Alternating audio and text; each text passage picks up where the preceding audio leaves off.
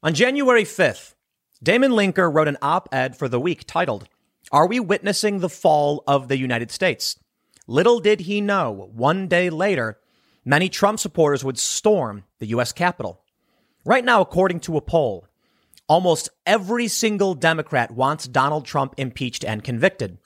And almost every single Trump supporter actually wants him to stay president for four more years. I mean, it's obvious the people who support him want him to stay president. The people don't like him want him gone. And Trump's going to be gone. Joe Biden will be president. But in this poll, they also found that four in five people polled in this country believe the United States is falling apart. I thought that poll was interesting because it comes recently, because we saw this op ed from the week, and there are many other think pieces talking about signs that the U.S. is in decline. You know, the famous statement, the famous idea that empires only last 250 years or so on average may or may not be true, but it's what people often say. It's now being brought up across social media as people point out the United States is just about 244 years old, meaning in only a few years we'll be at the average point of failure for an empire. Some people have pushed back saying America's not an empire, so it's not going to collapse, but it kind of is. I mean, we are stretched thin. We have military bases all over the world. We are, we are spending money and we are printing money faster than we can spend it. And in this past year, in the past nine months, we've printed about 66% of all US dollars. And by printed, I mean typed into a computer, but created. We're now hearing that Joe Biden wants to increase spending by another $2 trillion. Unprecedented spending at a time of extreme political turmoil violence in the streets, think pieces coming out in the mainstream media about the fall of the United States. Maybe it's just pessimism, perhaps. But do you know which country right now actually believes they are witnessing the, the end of the United States? China. A new story uh, out from Bloomberg talks about how people in China are flocking to buy a 30 year old book that predicted the decline of the US. We also have China's efforts to dismantle and destroy the US, and now potential threats of war. All of this is happening right now. The news cycle is inundated with Trump and Pelosi and impeachment and McConnell, and there's so much more that's happening. I read the story about Mike Pompeo not wanting to meet with China and threats of war, and people in China believing that they're witnessing the end of the United States. And this poll that just came out, and I thought to myself, maybe it's true that we're really collapsing. And I've talked about it before, but maybe it's not just about being, it's, it's not about being pessimistic. You can be optimistic. That's fine. But when I see all of this political turmoil right now over Donald Trump, and I think about what's going on, on the international stage, as I've said several times, this is the worst possible time for internal strife in the U.S. as China is imposing its will on the South China Sea, the, the, uh, the Pacific, threatening Hong Kong and Taiwan, pressing on uh, uh, against uh, up against India. There's real threats to the global stage with what China is doing, and China is becoming desperate as well, trying to import grains because well, it's trade war, and they're lacking resources, and they're currently in diplomatic conflict with Australia. That threat from China is very real. Now, I'm worried about something called Thucydides' trap, as uh, which states as one power starts to rise and overcome the dominant power, war becomes inevitable. There's only a few instances where it didn't happen. But maybe one thing that would prevent it this time is that the US will tear itself apart from within. Let me read you some of these stories and tell you what's going on. And I want to lay out the more important news about China, why they think we're falling apart. And I want to show you things that, that are happening that I think absolutely at least provide evidence. I don't want to say absolutely prove, but, but, but at least provide evidence. Don Lemon on CNN recently came out and said every single person who supported Trump is on the side of the Klan. It's that kind of rhetoric that says to me, there's no mending this divide. And maybe the people in China are correct about what's happening. It could be by their own hand. Before we get started, for whatever it's worth, head over to timcast.com to become a member to support my work. I'm facing serious threats of censorship and restriction. Always have, but now it's real. Facebook recently restricted my page. I did a segment about uh, uh, about it earlier. It'll it'll be on the podcast for those listening. I need to build a core base of members who really do believe in my work and want to support me by being a member. We will give you access to members only content. we we are going to increase the amount of work we're doing. We're going to do live events at our studio where you will be invited on a first come, first serve basis, which means probably really hard to get tickets. But look, if we end up with several thousand paying members, then it's not like winning the lottery. It's just like buying a ticket and you might actually be able to get here, come hang out at our studios with our guests and watch the live show in real time. So becoming a member is the most important thing you can do, especially considering everything that's going on. Not that I'm uh, super confident in what's going to be happening in the future, considering four in five say the U.S. is falling apart, and this is from The Hill. That freaked me out. If you like my content, subscribe, hit the notification bell, hit that like button. And again, go to timcast.com and become a member. And let me just stress if I really was 100% convinced we were doomed, I wouldn't be asking for your support. I'd probably just turn off the cameras and then start building a bunker or something. But I'm not prepping for the end of the world. I just think what we can expect to see now is the back end of the bell curve. What does that mean? Well, the United States rose up really high and we hit our peak. And now we're coming down the other end. So for the time being, things will probably be, probably be chaotic.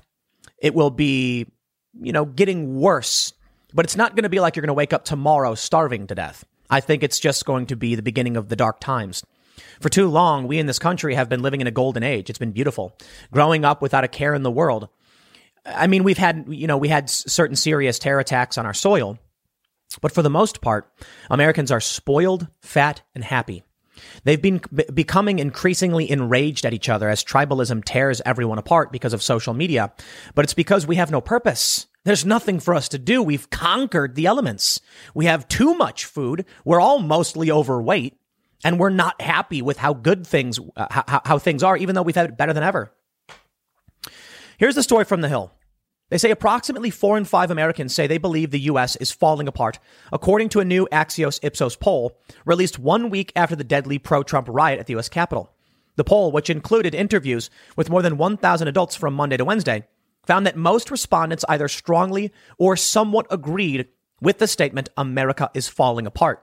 At the same time, a similar proportion of those surveyed indicated they're proud to be an American. The poll, which reported a margin of error about 4.6 percentage points, was released the same day the House voted along bipartisan lines to impeach President Trump for his role in the Capitol riot. They go on to say, while there is overwhelming support for Trump's removal among liberals and moderate Democrats, with each at 92%, 94% of those who identified as the president's supporters disagreed and 66% of traditional Republicans opposed the move. Among Trump supporters, 91% backed the president's continued challenge of election results. We are six days away from Donald Trump no longer being president, and 91% of his supporters still want him to fight to stay in the presidency. I'm not saying it's right or wrong. I'm saying the tribal lines are solidified so call me pessimistic, call me a doomer or whatever, or black pilled, whatever you want to call it. I think it's realism. I'm not making up these stats. It's coming from the hill. When I when I started looking into this, I saw that study and I said, how many people truly believe this? Is it true what they're saying? And I find this story from the week. Are we witnessing the fall of the United States? From Damon Linker on January 5th, one day before what happened. I wonder what this man is thinking now. He's probably written about it. Now, his perspective is very anti Trump. He's critical of Trump. Trump is corrupt and all of these things. Listen, I'm not going to sit here and tell you who is right or wrong. I often do, and you know which side of the line I typically fall on. But just think about what people are thinking. Think about what other people might do. And then from that, make a decision about what you should do.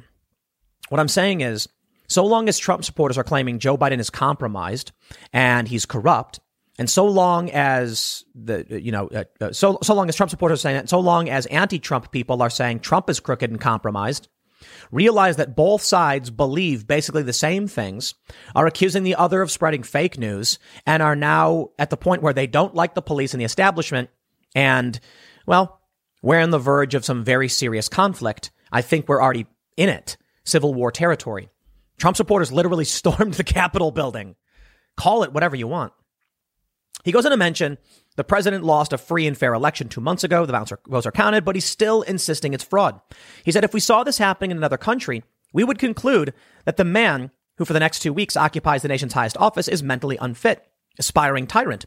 When this is combined with the events queued up to unfold in Congress on Wednesday, when at least a dozen senators and as many as 140 of the House of Representatives are prepared to object to the congressional certification of Joe Biden as the winner, we are left with a vision of a country in which a large portion of one of its two major parties is prepared to countenance an unconstitutional and anti-democratic power grab. Forgive me, but didn't the Democrats do this for the four years of Trump? What's happening now is completely predictable. Completely. We saw what they did to Trump with this investigation. We saw the lies and the smears. We saw the, the wasted money and the desperate attempts to accuse Trump of secretly working for the Soviet KGB. I'm not even kidding about that part. That, that was on MSNBC. Why would they even float that idea? It's not starting now. And to be honest, it didn't start with Donald Trump. Trump is a symptom of, not the cause of. But we can see the lines, the fissure has become so intense the sides are separated and will not mend. I, I talked to so many people years ago, now three years ago. This is 2018, man. I was talking to conservatives and I said, I'm worried about a civil war. I was talking to former friends of, uh, uh I was talking about friends of mine, formerly, uh, when I, uh, let me, let me fix that phrase. I was talking to friends of mine that work for Vice. I was formerly employee of, so former coworkers. And I warned them this was coming and they didn't believe me. I didn't say it should. I said, when you see the cracks in the ground and the split, what do you think is going to happen? Should I just assume at some point we're all going to come together, hug, and then build a bridge across this divide? I don't. The hatred is too pronounced. It's, it's just getting worse every day. I mean, AOC, the things she's been saying, the fact that I have to criticize her for saying it is just another sign of the division between me and her, her, her, her, her position on the ground and the other side. They'll complain about Matt Gaetz and him propping up Trump's delusions or whatever. Fine. I'm not going to look. You guys know that I actually think Joe Biden is crooked and where I fall on this and all of my content. But right now, the point I'm trying to get across is that doesn't matter in the bigger picture. It does. Don't get me wrong. Okay. What I'm trying to say is if we're looking at what may be the collapse of the US, whether we want it to or not, I think it's a terrible thing considering China's a very serious threat and we need to come together to prevent that. Just look at how people feel about each other and where we ultimately go. Which brings me to the story from Bloomberg from just yesterday. A $2,500 book on US decline is suddenly a must read in China. They say after chaos in, engulfed the US capital last week, some Chinese intellectuals found themselves searching for copies of an out of print book to make sense of events. America against America forecast the U.S. decline due to domestic conflicts more than 30 years ago. Among the things driving demand was the author, Wang Huning, the Communist Party's number five leader and top political theorist to three Chinese presidents. Some copies have surged to more than 16,600 yuan, 21, $2,500 on Kongfuzi, an online marketplace for antiques. That's more than 3,000 times its original asking price in 1991 when Japan was more widely seen as America's biggest economic rival. The interest in the book is the result of a renewed desire to understand a U.S. that is in the midst of a civil Cold War, said Wang Wen, executive dean of Renmin University in Chongyang Institute for Financial Studies. China's doubts about the U.S. will certainly increase in light of recent events. The Capitol Hill turmoil is being read in Beijing as the most powerful sign yet that societal fissures in the U.S. are uh, behind increasingly erratic foreign policy shifts. That's feeding Chinese apprehension about reaching agreements on trade or other politically charged disputes with President elect Joe Biden. Aris uh, Roussinos, I'm probably pronouncing your name uh, wrong, uh, Aris, is, a, is, is an academic and journalist. And he wrote recently about uh, Europe breaking away from uh, American entanglements and interests and uh, I don't want to I don't want to put words in his mouth, but the general idea I think is there that Europe needs to separate itself from the U.S. for obvious reasons. Now, in my opinion, I get why people would feel this way, either in China or or Europe. The U.S. is completely unstable. We have legitimate personalities talking about uh, uh, secession. We had John Podesta, top Demo- one of the top Democrats, in a war game scenario published by the Boston Globe, was advocating for the West Coast to secede from the Union. Now we're hearing people just say peaceful divorce. No surprise, other countries are saying maybe we should back away from the US. Now, it's not surprising to me that China feels this way.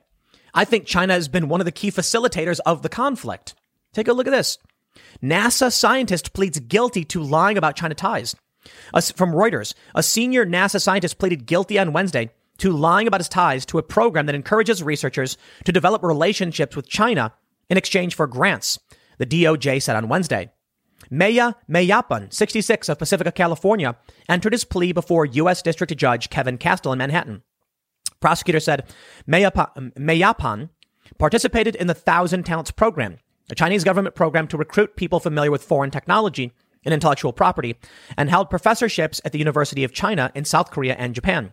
He concealed his work from NASA and U.S. Office of Government Ethics and falsely told investigators on October 27th he was not a member. He lied. China has been recruiting people in America. They've been stealing intellectual property, stealing research, and subverting our internal politics. I believe that this is fifth, fourth, and fifth generational warfare. China is doing a really great job of destabilizing this country. So it's no surprise that they're now saying the U.S. is in decline and it's collapsing. This was a story that really freaked me out from a couple days ago. U.S. says Mike Pompeo won't go to Taiwan after Chinese state media warns such a trip may trigger a war. Is that it now?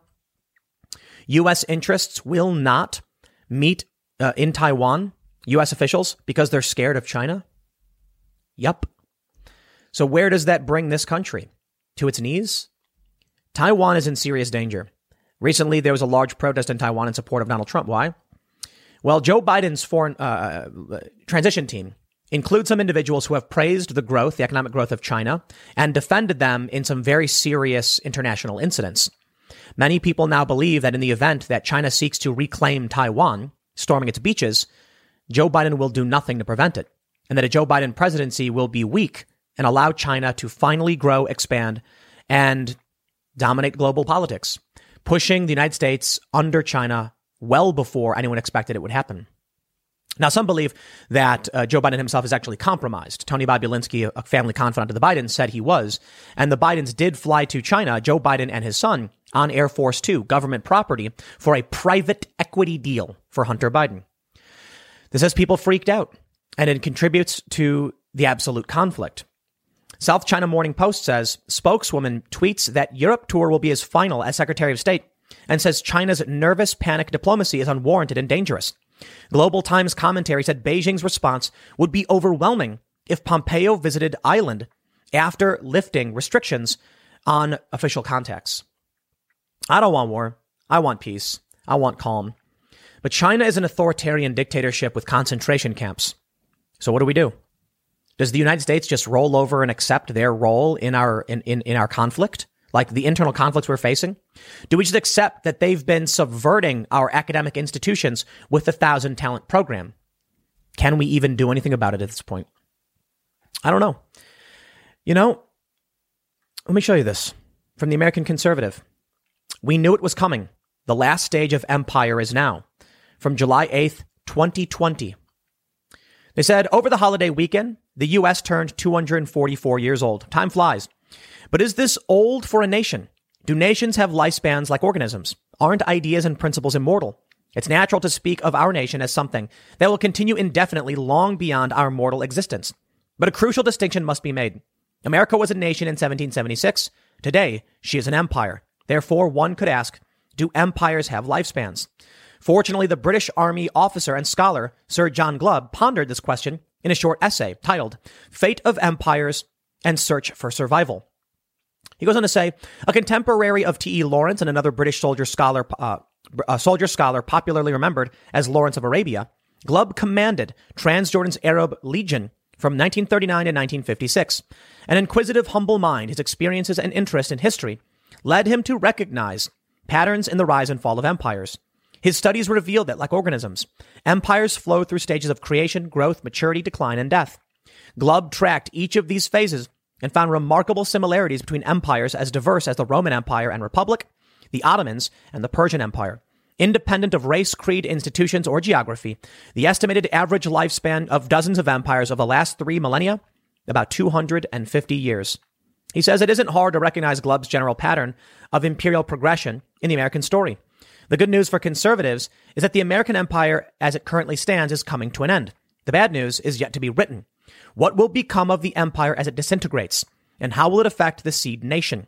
perhaps as Glubb intended, we can learn from history and avoid the worst possible fates. There's some pushback on this idea because they're not talking about the uh, the age of nations.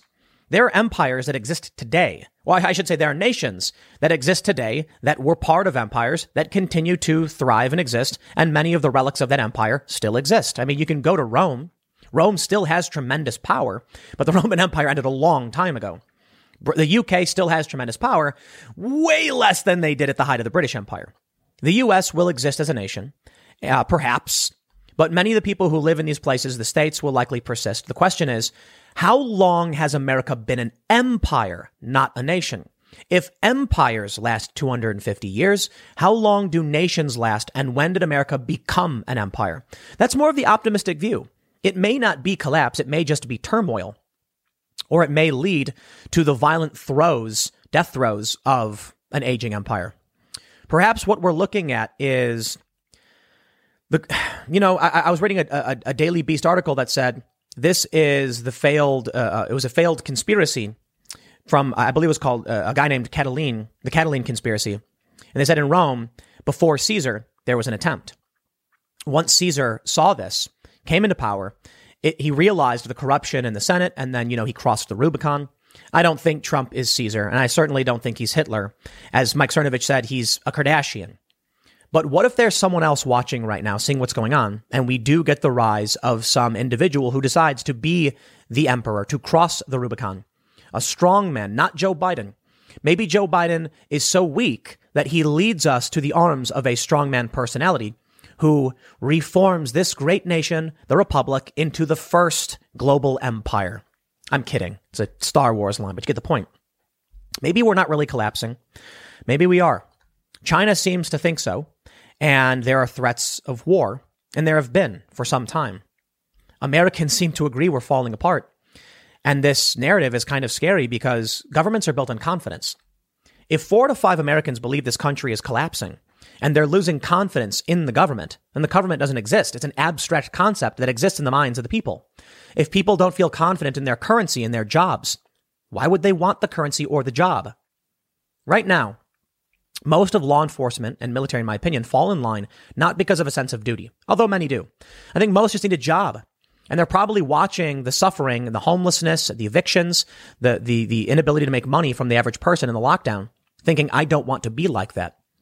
But as the money supply is just massively expanded, take a look at this chart. The M1 money stock.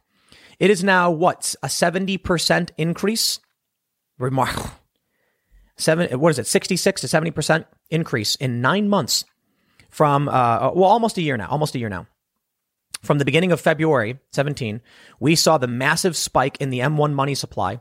Some people don't think M1 is all that relevant and doesn't correlate properly because there's other standards, M2 and M3.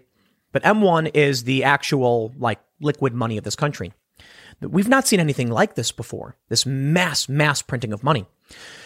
Combine that with the lockdown and what can you really go do? I don't know about you guys. I'm in the middle of nowhere. And I've sat down with my friends and we've talked about want to go do something? What can we do? Nowhere to go. Can't go to a bar, can't you can sort of go out to eat in many places and that's still kind of okay. No malls really for the most part. The lockdowns are getting worse. We went out to the middle of nowhere, but you don't need money to go to the middle of nowhere. So nobody really spent anything. If you don't need the money to buy things, why do you need the job? I don't know. Let me show you some things that lead me to believe that we are facing collapse. First, we have this story from Vice. The scientist who predicted 2020's political unrest on what comes next. They say in 2012, Vice published an article titled 2012 is BS. 2020 is when we'll really be in trouble. They looked at the Arab Spring. And then this researcher said, based on certain metrics, it looks like 2020 will be extreme political unrest. I don't think he outright said the US would collapse, but the idea was still there. Data existed that made it predictable. We see this. Don Lemon. Trump voters are on the side of Klansmen, Nazis, and the Capitol rioters. Dan Crenshaw calls the remarks truly vile, but incredibly predictable agree with, with Don Lemon, disagree with Don Lemon. The fact is, he's telling us right now the divide will never, never be mended. Never. Like I showed you in the beginning, Trump supporters, 91%, want him to continue his efforts to stay as president. And Don Lemon said, if you're not with us, you are against us. Message was heard loud and clear. Olympic swimmer Klete Keller charged taking part in breach of Capitol building. An Olympic swimmer? A prestigious title? Uh, what is he? A medalist, isn't he? Five time Olympic swimming medalist has been charged in the riot. This is not some slack jawed yokel. It's not Cletus from The Simpsons. It's not some random, you know, cross wearing redneck. It is an Olympic medalist. Competed on behalf of these United States and won a medal five times. He's charged? That's crazy. What about this? Two Virginian police officers charged in connection with the Capitol riot. People from Virginia, actual law enforcement storming the building. Now, how about the craziest? Capitol cop allegedly wore MAGA hat and directed pro Trump mob around the building. He and a second officer, who posed for a selfie allegedly with a rioter, have been suspended. At least 10 being investigated after assault on Capitol. And there are reports that one cop was actually arrested. What happens when you have a Capitol police officer in a MAGA hat supporting the people storming the Capitol? The lines have been drawn. With all that money being printed, with the ideological divide going so so so uh, becoming so obvious that even police officers are engaging in the rioting at the Capitol. Why would they give up now? I've repeatedly and routinely called for peace because you do not want to experience a collapse. I have seen it as a visitor to some countries, and it was a privilege that I that I as an American could escape, as many people couldn't. In Egypt, when they gunned people down, when the military came and just got rid of the dissidents because it was destabilizing the nation. You do not want the violence. But if the collapse is real and these people in China are correct, then I fear for what's to come for the people of this country. And I hope people have been taking precautions to the best of their abilities. And I hope we get through these next 10, uh, these next six days, seven days peacefully and calmly. But it's, it's, it's, it's about more than all of this. Joe Biden's proposing $2 trillion of extra spending at a time when the deficit is skyrocketing and the debt is at an all time high and the, and the debt to GDP ratio is, is at 130%. Political clashes in the streets, people fighting each other and, and calling for violence. I, uh, uh, I moved out to the middle of nowhere a while back. I built a van, a bug out van. It's just a, a, RV, to be completely honest. It's a, it's a recreational vehicle. That's all it really is. I built it because you never know. And it was, I believe, 2018 when I was on the Joe. Was it 2018 or was it 2019? I can't remember. It's been so long. Wow, since I was on the Joe Rogan uh, uh, experience talking about censorship and what it will lead to. I think it was early 2019, right? And at the end of the episode, I said, I'm building a van because if you keep doing what you are doing on Twitter with the censorship, it will result in violence and, and chaos and, you know, maybe even civil war. And people laughed. They were like, ah, it's so funny. Tim's so crazy. What a crazy weirdo. How funny. Since then, I've gained millions of subscribers. My channels grew to, I believe, the biggest political commentary, over 120 million views over a few months. And uh, I think people were listening. And the funny thing is, it's not, it's, it's, it seems to be mostly run of the mill regular individuals the staunchest of Trump supporters have routinely criticized me. And they especially do now because I say peace and uh, persuasion and, and, and resource is the key to winning a victory these days. But many, many don't want to hear it. So I get these emails and they're scary. Let me show you the funniest and truly nightmarish sign of the dark times are coming. Macaulay Culkin throws support behind calls to have Trump Trump cameo edited out of Home Alone 2. That's what Stalin was doing. Editing people out. The censorship bureau was removing people. That's creepy stuff, man. You don't have to like the guy, but come on. He existed. So what do we get? This is where we end up. History being erased. Street names are being changed.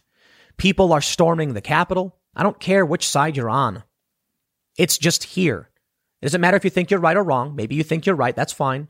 I'm just saying whatever is happening is happening. Take a look at the external perspective, that of China. The, the people who are rushing to the store or, or online to try and buy this book because they believe the U.S. is collapsing. Interesting. I hope you're all safe, calm. I hope you all spend some time with loved ones, have a nice bite to eat. Go out, find a place to get some of that delicious food. Do what you can. But I also recognize that many people are already destitute because of the lockdowns. So there it is. If you want to argue that the political decline is just normal political strife and that it's not the worst we've ever seen, that's fine. But the lockdown and the money printing is completely unprecedented. Completely. I hope we pull out of it. I hope we survive. I hope we come together. And um, I'm not sure we will. It's not pessimism, it's just realism. That's it. I, th- I guess you could say maybe it is pessimistic, but four and five Americans think we're falling apart. I'll leave it there. Next segment will be tonight at 8 p.m. over at youtube.com slash timcastirl, where we will discuss more of this, expound upon these ideas, and uh, probably laugh a little bit more. So again, check it out. Check out youtube.com slash timcastirl. Subscribe now. Become a member over at timcast.com, and we will see you at 8 p.m. live. Thanks for hanging out. Donald Trump has now been impeached for a second time. And why does it matter? What's it going to do? I suppose if it actually makes it to conviction in the Senate, well, this is their attempt to stop Donald Trump from being able to run again in 2024. And that is really dirty politics. They only brought one article against Trump, and it was incitement of insurrection. And that's the play. If Trump gets convicted for insurrection or incitement of insurrection, then the argument is he can't run again because the 14th Amendment, Section 3, I believe, says that anyone who's levied insurrection or sedition or whatever against the U.S. can't hold public office. That's their plan. Well, Republicans are pretty mad about it. State Republican parties blast members of GOP who voted to impeach Trump. It was about 10. I believe it was 10 members of the GOP who voted to impeach Donald Trump. And now we're hearing Marjorie Taylor Greene says she will introduce impeachment articles against Joe Biden. I'm not playing this game. I'm not, I'm, I'm so over this back and forth, but I get it. I get it. They're, they're, they're, the divide in this country is so insane that we actually have prominent personalities asking about what they would call a peaceful divorce or secession. Now, to me, that seems kind of crazy considering the threat posed by China, but maybe it's exactly what China needs and wants the U.S. to rip itself apart. Because I, I don't see a way out of this. I really don't. I mean, think about it. Donald Trump wins the presidency. He was a fairly moderate uh, candidate. He was considered to be like a 90s Democrat. He pulled the Republican Party slightly to the left on a ton of issues. And anybody who tells you otherwise is not being honest. Even Vox.com wrote, I believe it was in 2016, that Trump was moderate. Well, here we go. They can't let the other side win. By no means. And that means they will use the impeachment process and cross their fingers for a conviction to prevent Trump from even, from even being able to run again. You know, a lot of people have talked about term limits. And I've had some good conversations on the Timcast IRL podcast. Check it out, by the way where uh, some people said if you want someone in office, you should be able to have them in office. And then, you know, the term limits won't necessarily solve that problem. It will take away good politicians. And I'm like, but we have more bad career politicians who get elected based on the party. Well, the general idea is if the American people say, we want this person, it shouldn't matter, you know, uh, ultimately. But I guess there have to be some limits. The Democrats seek to exploit the constitutional process to make sure they never have to worry about going up against Trump instead of actually running against him, which is insane. I guess they realize they got lucky this time around and they won't be able to constantly pull this off because the country probably will rip itself apart. But I don't think it matters. I think the fact that we're seeing Marjorie Taylor Greene, you know, saying she's going to introduce impeachment articles against Biden shows the country's being ripped apart. No longer will anybody just sit by and be like, I'm going to live under the rules of, of, of, this, of the other side. And the reason is the ideological divide has become too pronounced, too extreme. When you've got the cultural and social issues that the left and the right don't agree on reaching this point, then you'll get people saying secession because they don't want, you look, there are people who want to fight for control of DC and then impose their will over the rest of the country. There are people who want to fight for control of DC to stop others from imposing their will over the rest of the country. And then there are people who say, how about you just leave me alone? My favorite thing about all of this is how the left says the red states will be third world countries without, you know, the blue cities. And I don't think a single Trump supporter cares. I really don't. So you're talking about people who, for the most part, live in rural areas anyway. You're talking about people who've already had their jobs stripped and taken away from them anyway. You're talking about small town America where the factories left and went to, went overseas. Yeah, maybe now because of your policies, the free trade agreements, which also included the establishment Republicans of yesteryear, maybe because of that, they'll, they'll, they'll uh, these, these states will turn into a third world country. I don't think they care. I don't. I think they want to be left alone, have their freedom, and do what they have to do to survive, and they're willing to accept that personal responsibility. I think the left probably realizes how much weaker they will be without the middle American cannon fodder to load up into their war machine. Now, there are people from cities and suburbs who join the military, of course. I'm not saying, I'm just saying it would dramatically reduce their capabilities for warfare. So they're probably not too happy about that. But look, when Donald Trump got elected, they claimed he cheated. They claimed it was Russia. They were convinced. They were adamant. They knew for a fact Pulitzer Prize winning stories were coming out. And I'm just, I'm so over it. I've seen the, uh, the, the, some evidence of the fraud. It's never been proven in a court, but here we go. Are we now going to play a game for a couple of years where these people leading that fight are going to bring cases and charges and investigations? I would say yes. I would say yes. But the reason I'm going to say, well, uh, the reason I'll say it probably won't work the same way is that the left clearly controls cultural institutions, the media, and has institutional power. And that means that the mainstream media will dictate exactly what happens and why it happens. And anybody who says otherwise is a crackpot conspiracy theorist who needs to be banned from social media, which is what they're doing. When Donald Trump won, the Russiagate narrative, which was psychotic, like literally insane. You had a dude going on MSNBC being like, Donald Trump may be an asset of the Russians since the 80s. Never mind that was during the 80s, Russia was part of the Soviet Union.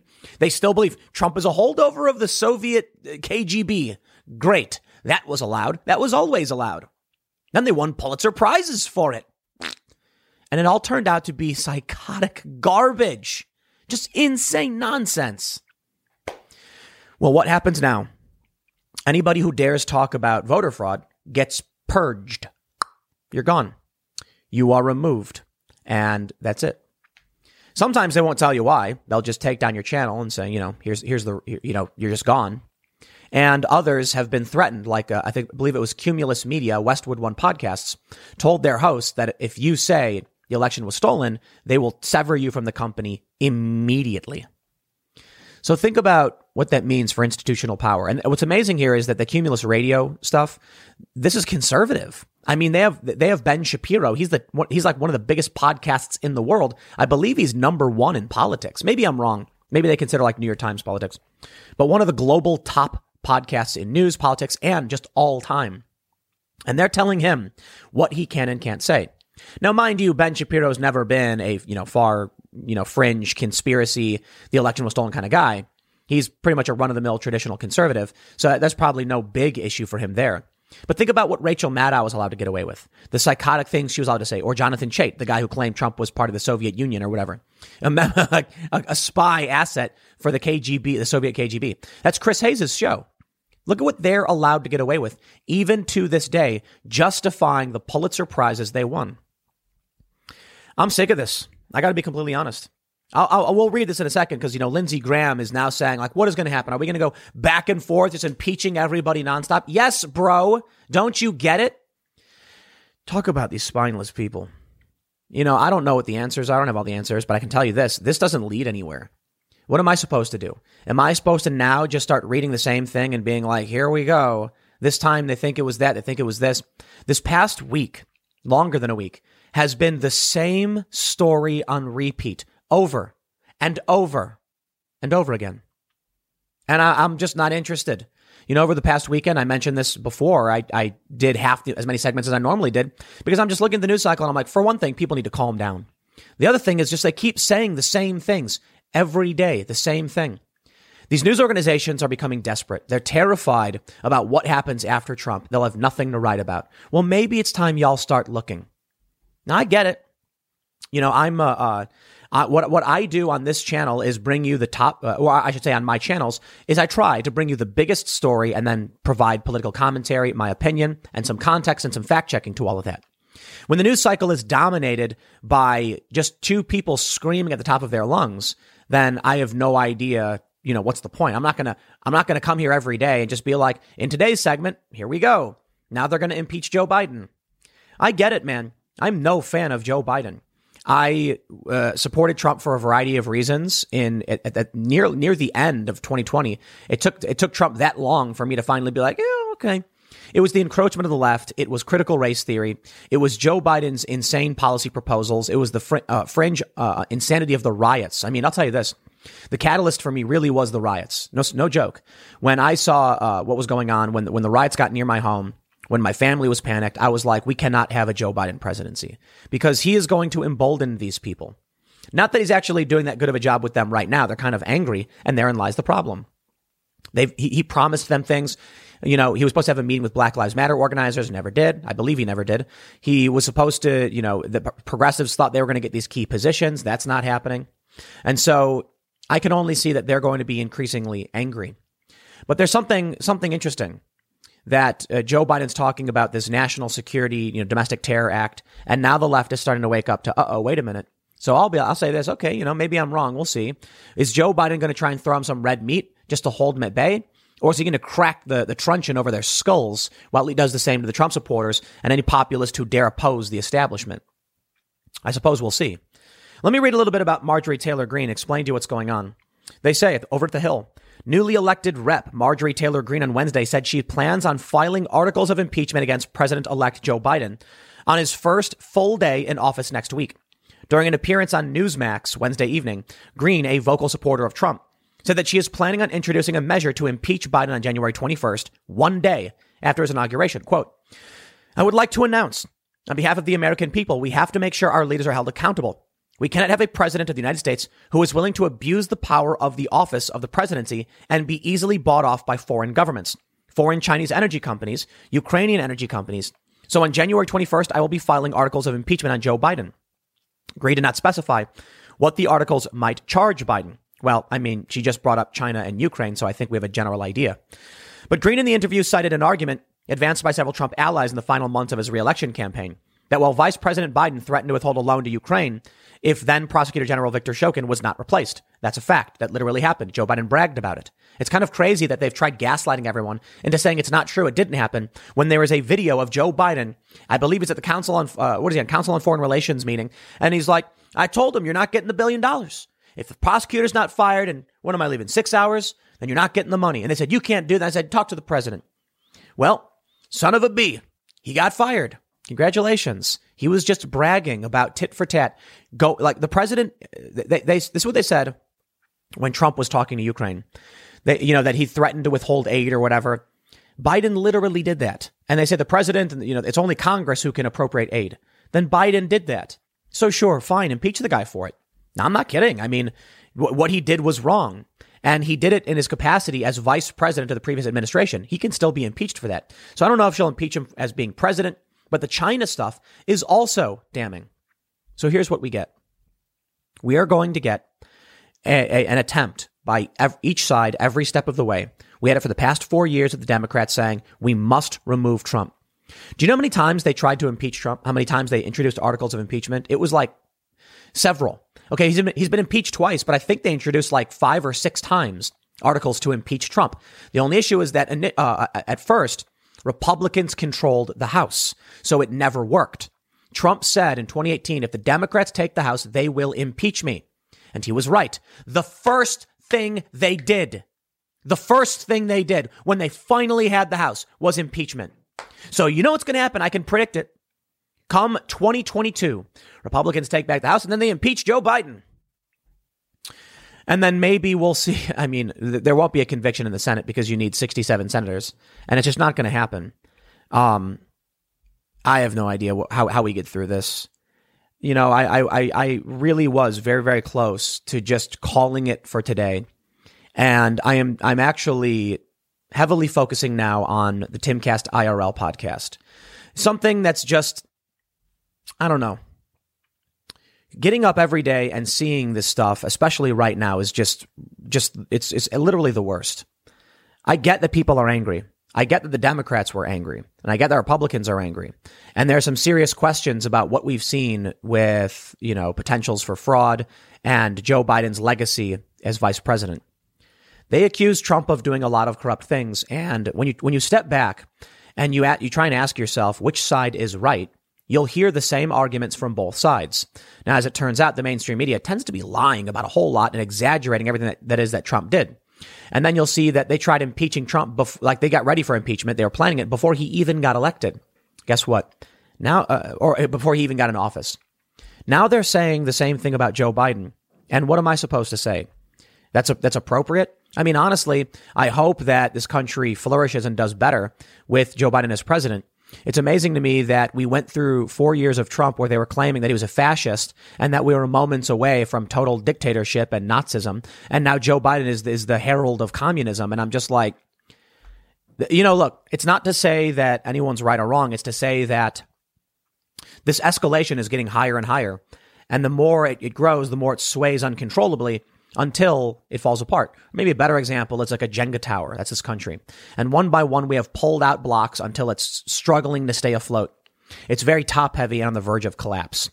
Can we really do another four years of this country where we accuse the president of being the herald of some kind of authoritarian nightmare who's corrupt and selling out this, this nation? I don't think so. But um, I got to tell you this. Uh, look, where I fall on the issue is that I think the accusations against Biden are more based in reality. I mean, we've got the stories, we've got the uh, uh, Bob we've got Biden on camera. The worst thing we have about Trump is that he's Trump. I mean, that's it. The things they were complaining about uh, uh, Trump early on was that he was bombastic and off- offensive and and and and said nasty things, but a lot of it was based on fake news. My God, they're saying the same thing right now. The left is saying the fake news conspiracy ecosystem. Here's what I see in all of this. I believe it is a waste of time for us to go the route the Democrats went because, for one, not only did the Democrats fail miserably in their attacks on Trump, attempts to remove him, uh, he, he's finishing out his term. Not only did they fail, but they also controlled the cultural institutions. How are Republicans supposed to be anywhere near as effective as Democrats were, even though they weren't for the most part? They were able to jam Trump up, block his term. But how are Republicans supposed to go up against that when they have no cultural institutions and they're getting banned left and right? It only gets worse, which is why I keep saying strategy, persuasion, resourcefulness. The key to winning this political battle is creating things, is building things, is persuading people, is inspiring people. It is generating resources. It is going home and figuring out ways to make money. I get it. It's really, really hard right now. That's the, that's, that's the way you win. Having access to resources. And if you spend your time focused on this, they're, they're, they're tricking you into the wrong, in, onto the wrong battlefield. You need to be accumulating resources, making money, building things, and making a podcast or making videos or, or making art, something to inspire young people. Comedy is one of the best ways to, to change people's minds because it's funny. It makes people feel uh, as part of something. And that's what people want. They want to cheer. They want to laugh. They want to feel included. That's the way you persuade people. Now, by all means, if, you know, there are legal challenges, I'm not saying stand in the way. I'm, No, of course not. Joe Biden did something wrong. By all means, Marjorie Taylor Greene can introduce her impeachment. But I'm just looking at this like, I'm going to step back for a second and watch what's going on and, and, and see what I see. And then the left and the right are, are, are adamant that they're correct. But I'll tell you this during Ferguson, I remember uh, the, the, the rioters had started leaving and the police were sweeping the street, you know, just driving down saying, disperse, disperse. And then I looked around this crowd and I realized everyone there was a journalist. So I decided, you know what? I'm going to cross the street. And so I crossed the street by myself with just a, use me, like me and a camera guy. And I looked across the street and what did I see? The only people left that were standing in the way of the cops was the media. The police were, were yelling, disperse. And the journalists were walking slowly back with their cameras. And I started laughing and I said to the camera guy, film that. That's so stupid. And then the police actually went, media, we are talking to you. You must disperse. But these journalists don't care. They're vultures. That's why I don't like this. That's why I don't like the idea of just spending a week talking about the exact same things over and over and over again. And that's why if tomorrow, you know, uh, or even later today, I might just just focus on the IRL podcast because we can have conversations. We got stories about UFOs to talk about. But the news cycle right now is a scared, pathetic, desperate media organism that knows they're about to have nothing left. It's like that day in Ferguson. Once the rioters were gone and they had nothing to film, they just filmed the cops. That was it. And there was nothing going on, but they wanted those photos. They needed to sell something, right? It's kind of crazy. Uh, another thing that I've you know I've mentioned in the past is firefighters wishing for fire. It's a it's something I, I was told by some firefighters. It's an idea that you know your job as a firefighter is to save people and to put out fires. But what happens when there's no fires and it's been a week or whatever and you don't do anything? Eventually you start crossing your fingers saying, Oh, I hope there's a fire today so I can go out there and do my job. And that's kind of horrifying. And that's something they realize. These vultures don't. They're just going to keep scratching, scraping the bottom of the barrel as wood chips start flying out because there is nothing left to scrape. And so that means for everybody, get back to what you were talking about before. This news cycle was insane. And you know, look, there's there's some commentators who have kind of been off the radar for the past week or, a couple weeks or a month. Some have started new channels, and I don't blame them. I really don't. Because what what what am I going to do? Am I going to do another video tonight like, oh, you know, impeaching Biden? No, maybe I'll talk about cultural politics again and go back. You know, for the longest time, the trailer for my main channel, Timcast, was talking about the generations and uh, our generation having no responsibility. The general idea was you have the left and the right. The left has both, are, you know, uh, factions have no purpose. So the left created their purpose. They they became activists and social justice warriors, so they could fight their great fight. Because you know, it's like that line from Fight Club: "We have no great war." What you know, we all told us we were going to be astronauts, and now we're realizing that's not true. Rock stars and astronauts, and that's what I think a lot of millennials are, are and Gen X. Uh, I'm sorry, millennials and Gen Zers are experiencing. There is no great war. There is no greatness, and that's life. You're not going to be the most famous. You're not going to be a rock star. There's not going to be the great war, but they want it. They want purpose. They want meaning. They want adventure. So the left finds it by social justice, fighting and screaming and getting those, those victories. And the right, not really conservatives. This is not conservative or liberal argument. It's tribal argument. The, the, the tribal right faction, which actually is economically left in many ways, uh, found it through video games and they found it through, uh, you know, sh- uh, well, initially they didn't have purpose, but they found it in combating the wokeness. And so you ended up with a culture war. That's why Jordan Peterson was so effective. And that was the purpose of my, my, my channel trailer for like two or three years to point out that when Jordan Peterson would say, find the heaviest thing you can carry and carry it, that gave purpose to people. We need purpose. The purpose can't be whatever this is. It needs to be generating, creating new culture. Our culture has been stagnant for too long. We are listening to the same Christmas music, watching the same movies, and now you have a culture war between people who want to just tear it all down and people who don't. Make culture. There, there, listen, it's, it, it's curious. You can stop the destruction, uh, you know, in some analogies, when the left comes and says we want to destroy the culture and rebuild and change things. I think the solution is if they want to take, you know, uh, a character like Iron Man and make Iron Man a young black woman, which they did, I don't care. I, I, I personally don't. I like Iron Man, but Iron Man's a really, really old character. I love the Marvel MCU stuff. I'm not too thrilled with where things are kind of headed right now. We'll see. WandaVision seems kind of weird, but maybe I'll check it out. Mandalorian's all right. I think people are overhyping it. It comes down to this.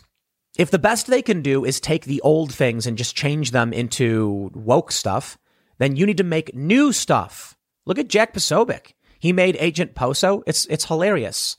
And the left like mocked like they were trying to make fun of him like not realizing that it's literally an over the top, uh, you know, caricature of himself as a special agent. It's funny.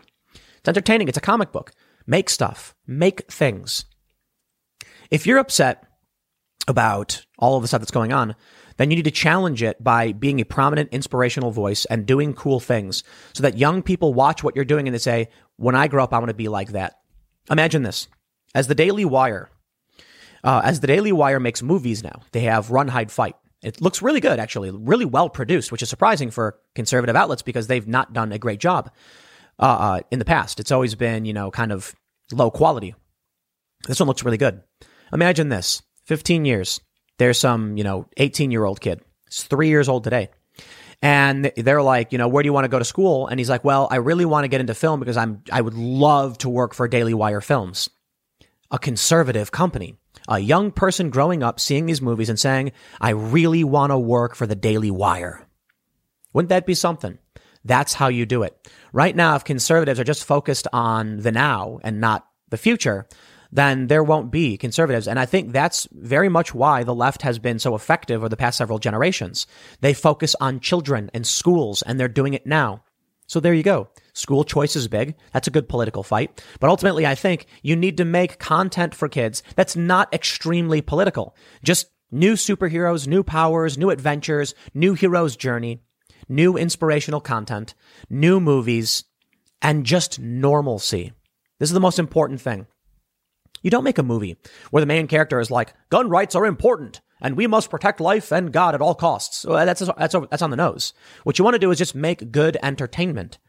And then people will want to be a part of your culture because it's fun. It doesn't have to be preachy or over the top, though the left has always done this in their content for the most part. The right can do it subtly, which is why it's interesting when you see Run, Hide, Fight's trailer. A trailer opens with this young woman, uh, and, and, you know, her dad is teaching her how to fire a gun. Things like that. It's not preachy. It's not over the top. It's just content.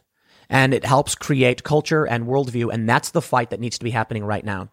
The stuff happening in, in the impeachment, I don't think it goes anywhere. I think it's a, it's a, it's a, it's, a, it's just an, uh, a dead end.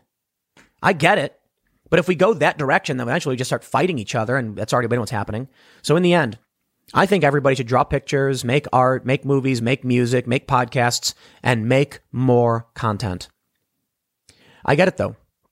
You have a challenge with censorship.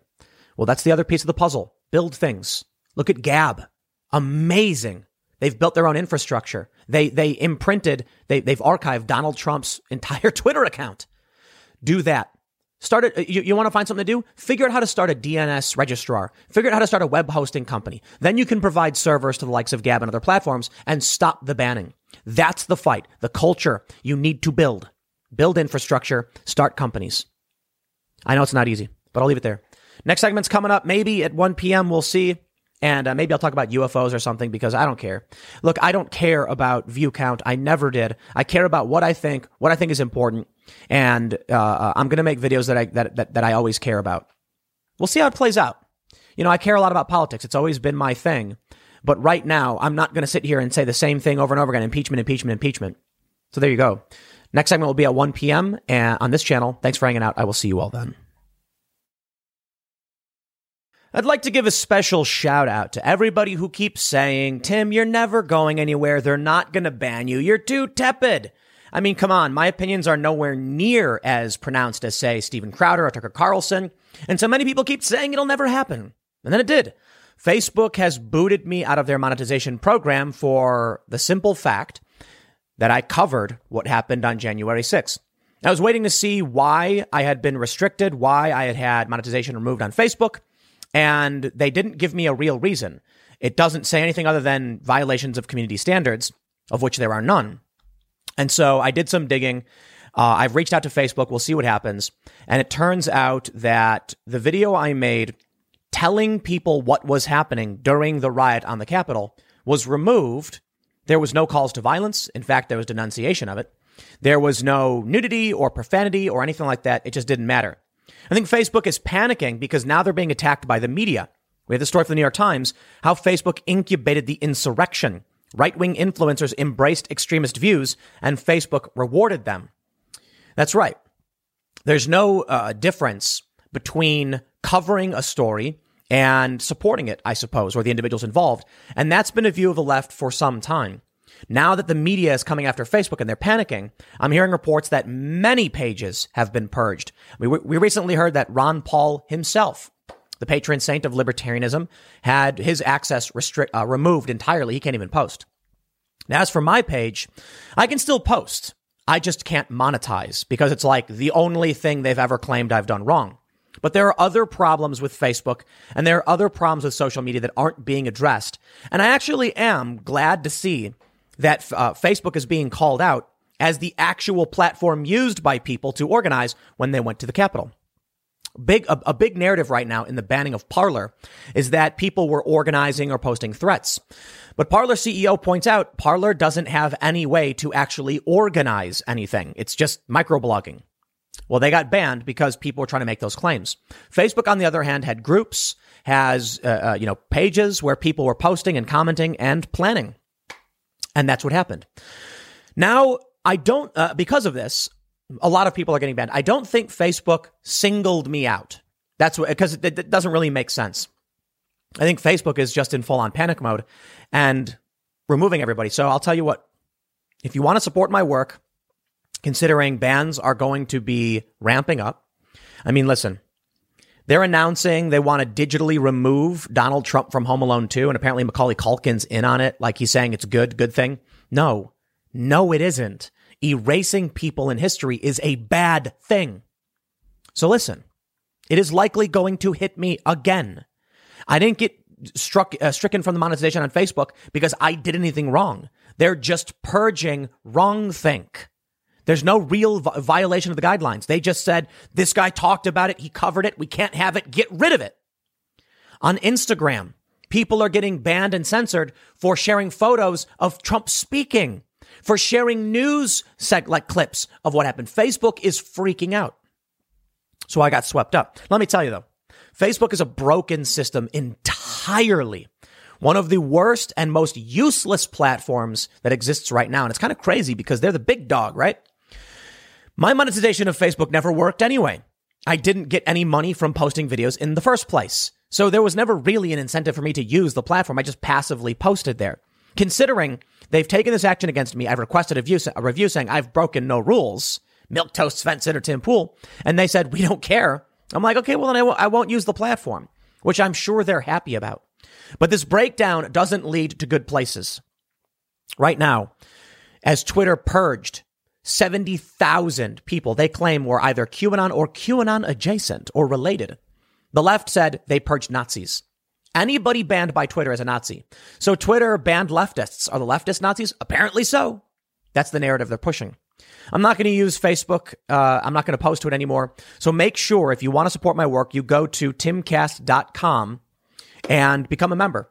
I'm going to do my best to create a standalone website where you can get the podcast, Timcast IRL podcast, and members only exclusive content and come to our events. I've been planning this for some time. Should have got it up a lot, a, lot sooner, but the, the, the ban hammer is coming and it's coming for everyone, even people like me. So many, it, it's remarkable how many conservatives message me saying I'm wrong and I need to be supporting Trump and all of this stuff, and I don't. And I get flack from the left and the right, mostly the left, to be completely honest. But even I'm going to get banned. It's going to be only CNN all the way down. Well, I mean, CNN might fall apart, but it's going to be venture capitalist supported mainstream media. So if you want to support my work, timcast.com, become a member. I know, I know people have emailed saying there are some issues with the site. We just launched it on Monday, so we're still working through the bugs. And you, uh, we're setting up an email for members so that you can, uh, if you're having issues, we'll help get, uh, get you all through this. And that's why we haven't yet put up members only content. It will be up soon with our podcast guests from the, from, you know, our, our studio, as well as any potential just behind the scenes content and coverage. Timcast.com. Look, I mean it. Uh, I'll tell you, I've said many times, if I get banned, I'll probably just take my van down by the river. And I mean it. What am I supposed to do? Fight this massive Stalinist regime? It's, it's, it's not so easy. I am doing everything I can to preserve freedom, liberty, uh, the, uh, constitutional values, individual rights, and everything. And a lot of people, uh, I think, need to realize strategy uh, involves winning people over and being persuasive and pushing back and building culture. So it's been a big focus of what I've been working on. Now, if I do get banned, I will not be able to, if, if, if, I got banned from all the big social platforms, I wouldn't be able to maintain the Timcast IRL show. I could probably keep doing this show. This show is lo- lower cost. And that's why I'm trying to set up timcast.com and encourage everybody to donate. Let me just stress there are some podcasters, and they tend to be leftists, and the leftists give money. And that means they're insulated. They don't care about getting banned. They don't care about the things they post. They know that if they got banned, that so what? They got 50,000. There are some people who have 30 to 50,000 people giving 10 bucks a month. They are set for life and they say whatever they want. So I want to make sure I don't have to worry about getting cens- uh, censored, that we can post members only content that is uncensored, that is, you know, going to have all the swears and be more, uh, less family friendly and less worried about getting banned. And the only way we do that is if a large portion of those who like my content and support my work decide to become a member. I'm not saying you have to. It's greatly appreciated. I'm trying to build that wall to insulate my uh, uh, ability to produce from the banhammer that is invariably going to start hitting everyone. Now, I don't think, I don't know if YouTube will ban me, but they might. They absolutely might. Facebook's reaction, in my opinion, has more to do with the fact the New York Times is coming after them, and they knew it. And this is what you get. The New York Times is now saying Facebook incubated the, the insurrection. Much more interestingly, Sheryl Sandberg of Facebook is actually denying that the organization took place on Facebook when it did. Now, look, they, they've tried saying over and over again that YouTube is a rabbit hole and that you'll watch one video and then all of a sudden you're watching tons and tons of videos. And that's actually not true. It's been disproven. YouTube is an echo chamber. They're echo chambers of varying ideas and opinions, but they don't radicalize you. You just like what, what, the, the rabbit hole theory doesn't make sense because the idea is that one day arbitrarily you get fed a video that's, that opposes immigration and is far right. So you click it and then all of a sudden you're inundated with the content. No, people search for it and then YouTube keeps you in an echo chamber. That's a problem. But on YouTube, you can't directly share. It's all, it's all fueled by YouTube's algorithm. On Facebook, shares are done by people. And that means on Facebook, you can make content saying share it and you're guaranteed instant access to other people's pages and platforms because the shares do work. Facebook has been the problem. The reason these big tech, these, these news organizations weren't calling Facebook out for a long time is because it was where they got their traffic. They didn't want to call out the machine that was making them money. You could probably say the same thing about me and YouTube, I guess. But I looked at the actual data. There's numerous studies that try and claim there's a rabbit hole, but they don't even understand what any of the pol- politics is. And they claim that like Shoe-on-Head, who's basically a socialist, was far right in one of the latest studies. An actual breakdown of channels and recommendations shows it's not, it's not true on, on YouTube. It's just not. There are people who like conspiracies who watch nothing but conspiracies, but that's echo chamber problems. And it is a problem and it needs to be called out. Facebook is a radicalization engine. People will post uh, police brutality videos. They'll get shared rapidly and then everyone sees it and they go crazy. That's what's happening now. Let me bring you to, well, one of the more shocking stories in all of this. And I got to tell you, man, more and more, I feel like I'm becoming an anti social media proponent or uh, something needs to change in this system. Patch.com reports trolls wrongly accused retired firefighter of Capitol riot murder. Retired Chicago firefighter David Quintavalle was grocery shopping and celebrating his wife's birthday in Chicago during the Capitol insurrection. They say the retired Chicago firefighter from Mount Greenwood, whom social media trolls called a terrorist and accused of fatally wielding a fire extinguisher that killed a cop as a mob of Trump supporters stormed the Capitol, was grocery shopping, uh, Patches learned. Twitter exploded with unsubstantiated claims Tuesday that Quintavalle, who retired from the, from the fire department in 2016 after 32 years, was the bearded extinguisher man. It wasn't true. It wasn't true. But Twitter banned Donald Trump instead, and they, and they said that his statements were, were dangerous and citing violence. Twitter is applying this principle of, of uh, weighted power moderation. The idea being that if you're famous, your speech is curtailed. Trump is, is, has a lot of followers. Therefore, what he says has a lower thresh, a lower tolerance of deviation. So Trump could say something like, I think people should march. And they'll say, well, you know what? That's too close to calling for violence. Whereas a small individual, one of these people on Twitter can say, this guy is, you know, this, this person is this name. Go do your thing. Literally saying it. Look at this. Twitter, do your thing. What happened? The next morning, Quintavalle made a trip to Home Depot, a self-proclaimed paperwork hoarder. He says he has receipts, receipts to prove his whereabouts, and they provided to the FBI. I got a phone call from a friend who said, you should see what they're twittering about you. Some woman from British Columbia showed the surveillance picture of the guy wearing the CFD stocking cap and a beard like I've had and file footage while I was protesting the city inappropriately scoring the fire, the fire lieutenant's exam and said, this is the guy. And the ball started rolling. Everybody started saying, here's the guy. The unconfirmed reports quickly spread. Soon, social media filled with details about Quintavalle's personal life, including his appearance at a walk to support CPD rally in Mount Greenwood in August to support his namesake son, and Englewood District police officer who still lives at home. By Tuesday night, he started getting angry phone calls from people saying he's a he's an effing murderer. He belongs in jail. TV news crews were outside of his home. Chicago police dispatched a patrol car to keep watch overnight. They were saying, "Oh, but look, his kid is a cop. This proves it." On Facebook, I have had false flags by a fake news organization called Lead Stories. Lead Stories is a small publication that is hyper partisan. They are leftist. And what they do is they seek out people they don't like politically and falsely apply labels to their content, claiming it's fake news. They've done it to me directly twice and indirectly once.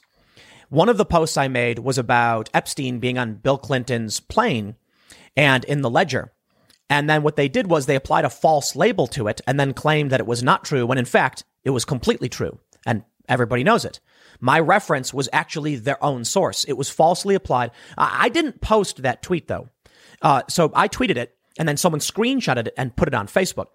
I then had a story where I talked about the Republican elector slate, where I explicitly say in the video that this is an unofficial slate and potentially meaningless.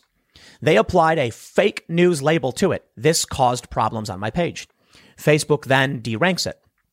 They then applied the fake news label to another piece of content where I said Republicans claim there's a disproportionate amount of votes in Pennsylvania. I went on to say we don't have the full data. Doesn't matter. They falsely applied a label to it, destroying uh, essentially my Facebook page. Well, that in combination with reporting on what happened on the 6th. This is the problem of current social media. My content, which is using all NewsGuard certified sources and is, to the best of my ability, factually true and correct, though I do get some things wrong, uh, is deranked, slashed, excised. But random people on Twitter are allowed to post in- insane nonsense targeting random individuals with harassment, and Twitter lets them do it. They absolutely do. Right now, I have a very serious issue with Twitter trying to get some content removed. They won't. And it's a very serious, uh, I, am not, it's not a direct threat, but it is a very serious threat against me and my family. And they will not remove it. They won't. And therein lies the serious problem with social media and why I think either we regulate it outright or we get rid of it. People have said it's our best hope and our biggest problem. And so I don't know how, how you weigh this, but maybe we're better off with just websites with people having websites. You know, look, you can still have an independent media channel. Maybe we're better off with a decentralized network of people, of, of communications. But Twitter is a problem because there's no direct way to stop certain things from existing. I guess you could theoretically target the individuals, but defamation suits tend not to work and doxing is perfectly legal. So what happens then is because we're all on this social media platform, certain opinions and speech are targeted say Donald Trump, and then insane threats are fine. Facebook actually incubates the insurrection, according to the New York Times, but Parler is the one who gets banned. My page gets a false flag put on it because news changes. So I report a story saying, here's what we know so far. They come back later and they falsely flag it. Nope, because we learned later you can't have old stories anymore on Facebook. That's the name of the game. And there's, uh, there's no way to defeat uh, at this point, I'll tell you, I, I almost feel like it's completely pointless. Uh, and that's why I'm an advocate for uh, advocate. Right. Well, I should say I, am not. I don't want to say I'm an advocate for, but I'm starting to lean towards maybe we just get rid of 230 outright. No joke, none whatsoever. You know, Trump was calling for it, and I said no. That'll destroy uh, social media. But the problem is, as someone correctly pointed out, it's already been destroyed for half the country. You can't even express yourself. So if we're having this radicalization engine of Facebook radicalizing people on the right or on the left, then it's not helping anybody. And if we can't control it, then, you know, if, we can't be fair and control what's going on, then why bother having them? And I understand that's true for YouTube as well, which is why I set up timcast.com, which is why at this point I just, I kind of feel like it's all just going to fall apart. And I'm, I'm not, I'm not kidding. I'm going to save this probably for later, but that's where people feel we're going. You know, this guy is falsely accused and his life is targeted and destroyed, and Twitter doesn't do anything about it. Why? Well, it's true. These people have a right to accuse the guy And the thing about what's happening on social media, you have a constant pitchfork mob, torches and pitchforks, mar- pitchforks marching around, smashing things and screaming. Well, they have a right to express their opinions. If someone said, Hey, I think this is the guy, if someone said, if this is the guy, that's all it takes. Random people then believe it's true. They don't care about fact checking. They don't care about what's true and they roll with it. The problem now is Facebook empowers these same kind of people to go and destroy businesses on Facebook. So I don't know how we, we, we resolve that problem by playing into it. Jack Dorsey recently came out as with uh, came out with a statement that I can only describe as evil, really, really evil. Um, I'm not, uh, I, I don't use that word all that often, but I do sometimes. And I've always been very, I don't know what the right word is, but uh, I, I believe evil in a sense is subjective, but there is something that, there are things that we do find to be universally, universally evil. Things that fly in the face of the human shared experience, right? Like killing is wrong. You know what I mean? Now, there are varying degrees to what people are willing to tolerate in terms of how they view killing, but the outright walking up to somebody and ending their life, every single person would be shocked by. So I do believe that there are things that are evil. Jack Dorsey has routinely claimed he wants to help people and he believes in free speech and he wants a decentralized internet. But what he's really doing is spitting in your face. The reason why I would say it's evil is only so much can you suppress a group of people, a, a, a particular ideology, while allowing threats of extreme violence and harassment and then tell everyone, but we're doing our best. We have to stop Trump. Oh, the problems. It's such a dangerous precedent, but we're here to do the right thing. Oh, those people who have been organizing violence and destruction for a year, we're not going to stop them. That's what's evil about it. Jack Dorsey is standing guard over violent terroristic ex- extreme, terroristic extremists who have been burning down buildings and destroying things, and he doesn't care. He likes it. So then he comes out on Twitter and he says, you know, it's a very difficult thing. And what he's really doing is he's whitewashing the real problem we're facing. That his platform is used by extremists on the left to facilitate violence, and he won't stop it. And Facebook is used by both the left and the right, the extremes, to facilitate violence, and they won't stop it either. So what's the, what's the answer?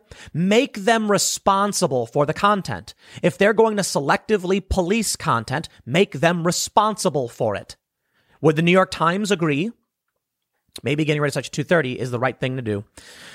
I can't say for sure because I don't know ultimately what will end up happening, but you know, look, I, I, I kept telling people it's only a matter of time before they, they ban me.